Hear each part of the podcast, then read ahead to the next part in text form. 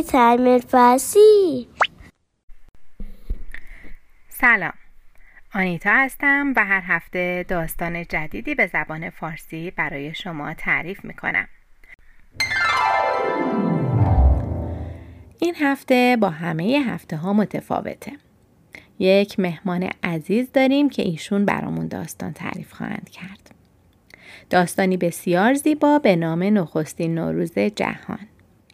اما قبل از اینکه داستان رو بشنویم بذارید با خودشون آشنا بشیم و ازشون بخوایم که خودشون رو معرفی کنن.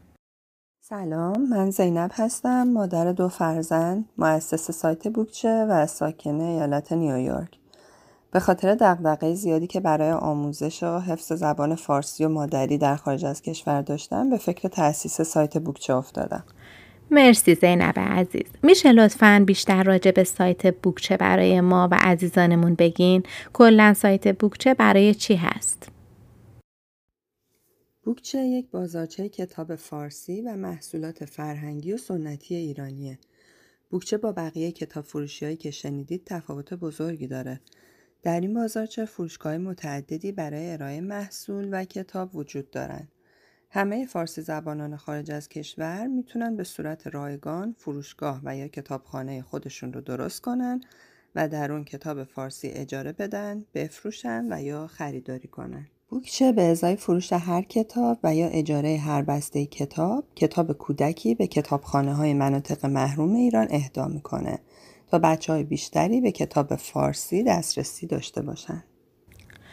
بسیار عالی. ازت ممنونم که مهمون برنامه ما شدی. دوستان عزیزی که دوست دارید بوکچه رو ببینید و باهاش آشنا بشید یا اگر کتاب هاتون رو کرایه بدید یا بفروشید یا از الان برای نوروز هدیه کتاب تهیه کنید سایت بوکچه رو حتما سر بزنید و من لینکش رو در توضیحات براتون می‌گذارم. حالا به اتفاق به داستان اولین نوروز جهان با اجرای زینب عزیز گوش می‌کنیم. بفرمایید. نخستین نوروز جهان بازآفرین محمد رضا یوسفی.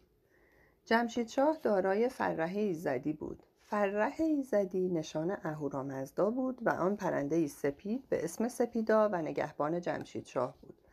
جمشید شاه به روز و روزگار مردم نگاه کرد و دید جنگ و درد و سرما و خوشسالی مرگ و ستم و نادانی آنها را رنج می‌دهد. به سپیدا گفت چطور می‌توان رنجهای مردم را از بین برد؟ سپیدا به چشمان جمشید شاه خیره شد و پرواز کرد. آنها رفتند و رفتند تا به کوهستانی با قله های بلند رسیدند. ناگهان گروه گروه مردم کوهنشین به طرف جمشید شاه آمدند. به دست و پای او افتادند. گریه و زاری کردند و گفتند ما را از ستم دیواکوه نجات دهید. او گله گله گوسفندان ما را می‌گیرد و بچه های ما را به بردگی می‌برد. جمشید شاه به دنبال سپیدا رفت تا در دل کوهستان به قاری تاریک رسید. فریادی کشید. دیواکوه با گله دیو بیرون آمد. پس از یک شبانه روز نبرد جمشید شاه دیواکوه را شکست داد و نابود کرد. تا خبر شکست دیواکوه در کوهستان پیچید دیواباد چون باد و طوفان به جنگ جمشید شاه آمد. همه بادها به فرمان او بودند و تا دستور نمی‌داد هیچ بادی ابرها را به این طرف و آن طرف نمی برد و بارانی نمی بارید. جمشید شاه با یاری سپیدا که به او نیرو میبخشید به جنگ دیواباد رفت. آنها دو شبانه روز با هم جنگ کردند و سرانجام جمشید شاه پیروز شد. بادها آزاد شدند و خوشسالی از بین رفت. پیروزی جمشید شاه دیوان را خشمگین کرد. این بار دیوا سپید که دانایی را در جنگل‌های پوشیده از درخت زندانی کرده بود به جنگ او آمد. دیوا سپید هیچ آدمیزادی را به جنگل راه نمی‌داد. او بسیار خشمگین بود و دهانی آتشین داشت. جمشید شاه سه شبانه روز با او نبرد کرد و با یاری سپیدا بر او پیروز شد حال که جمشید شاه دانایی را نجات داد با کمک آن به جنگ دیوا مرگ رفت او در دره های تاریک و سیاه زندگی می کرد و مرگ را از آنجا به سوی آدم ها می فرستاد. جمشید شاه چهار شبانه روز با دیوا مرگ جنگید تا او را نابود کرد. سپس سپیدا را در آغوش گرفت، راه افتاد و گفت باید به جنگ دیوا درد در دریاها برویم. او همه دردها را به سوی انسانها میفرستد. دیوا درد همین که آگاه شد جمشید شاه به دریا آمده موجهای خروشان را به سوی او فرستاد. جمشید شاه بر کشتی بزرگی سوار بود. شب و روزهای بسیاری در دریا پیش رفت تا به دیوادرد رسید. نبرد آنها پنج شبانه روز طول کشید و سرانجام دیوادرد کشته و خوراک ماهی ها شد. پس از آن جمشید شاه به سپیدا گفت برای آنکه دوستی در جهان حاکم شود باید دیوا جنگ را نابود کنم. دیوا جنگ چون رعد و برق به مغز پادشاهان جنگجو می‌رفت آنها نعره میکشیدند به جنگ دیگران می‌رفتند و دیوا جنگ قدرت و نیرو می‌گرفت. جمشید شاه به دژی عظیم که دیوا جنگ در آنجا بود حمله کرد. آنها شش شبانه روز با هم نبرد کردند و سرانجام جمشید شاه دیوا جنگ را از میان برداشت تا آرامش به جهان برگردد. اما دیوان که پی در پی شکست میخوردند پیش دیوا سرد رفتند. او که در یخچالهای پر از یخ در دل کوهستان بود سرما و بوران را به سوی مردم فرستاد. همه جا یخ و برف شد. هوا آنقدر سرد شده بود که هیچ پرنده ای نمی توانست پرواز کند. آب در چشمه ها ایستاد. گرمای آتش هم نتوانست آدمها را گرم کند.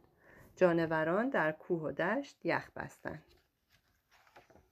سپیدا با نور چشمانش جمشید شاه را گرم کرد و او هفت کوه را پشت سر گذاشت و رفت تا به یخچال ها رسید. در آنجا هفت شبانه روز با دیوا سرد جنگ کرد. جنگی سخت و طولانی بود اما سرانجام شمشیر جمشید شاه بر سینه دیوا سرد نشست. یخچال ها ترک برداشتند یخها آب شدند هوا گرم شد چشمه ها راه افتادند و بهار به هفت سرزمین جهان رسید. مردم شادی و پایکوبی کردند. جمشید شاه دستور داد پس از آن با آمدن بهار جشن بگیرند لباس نو بپوشند به دیدار هم بروند شادی کنند و نام آن روز را نوروز بگذارند و آن نخستین نوروز جهان بود. ممنون از زینب عزیز و شما عزیزانی که مثل همیشه با من همراهید. هر سوالی که از سایت بوکچه یا خانم زینب دارید می‌تونید در قسمت کامنت بنویسید. مثل همیشه تا روز دیگر و داستانی دیگر بدرود.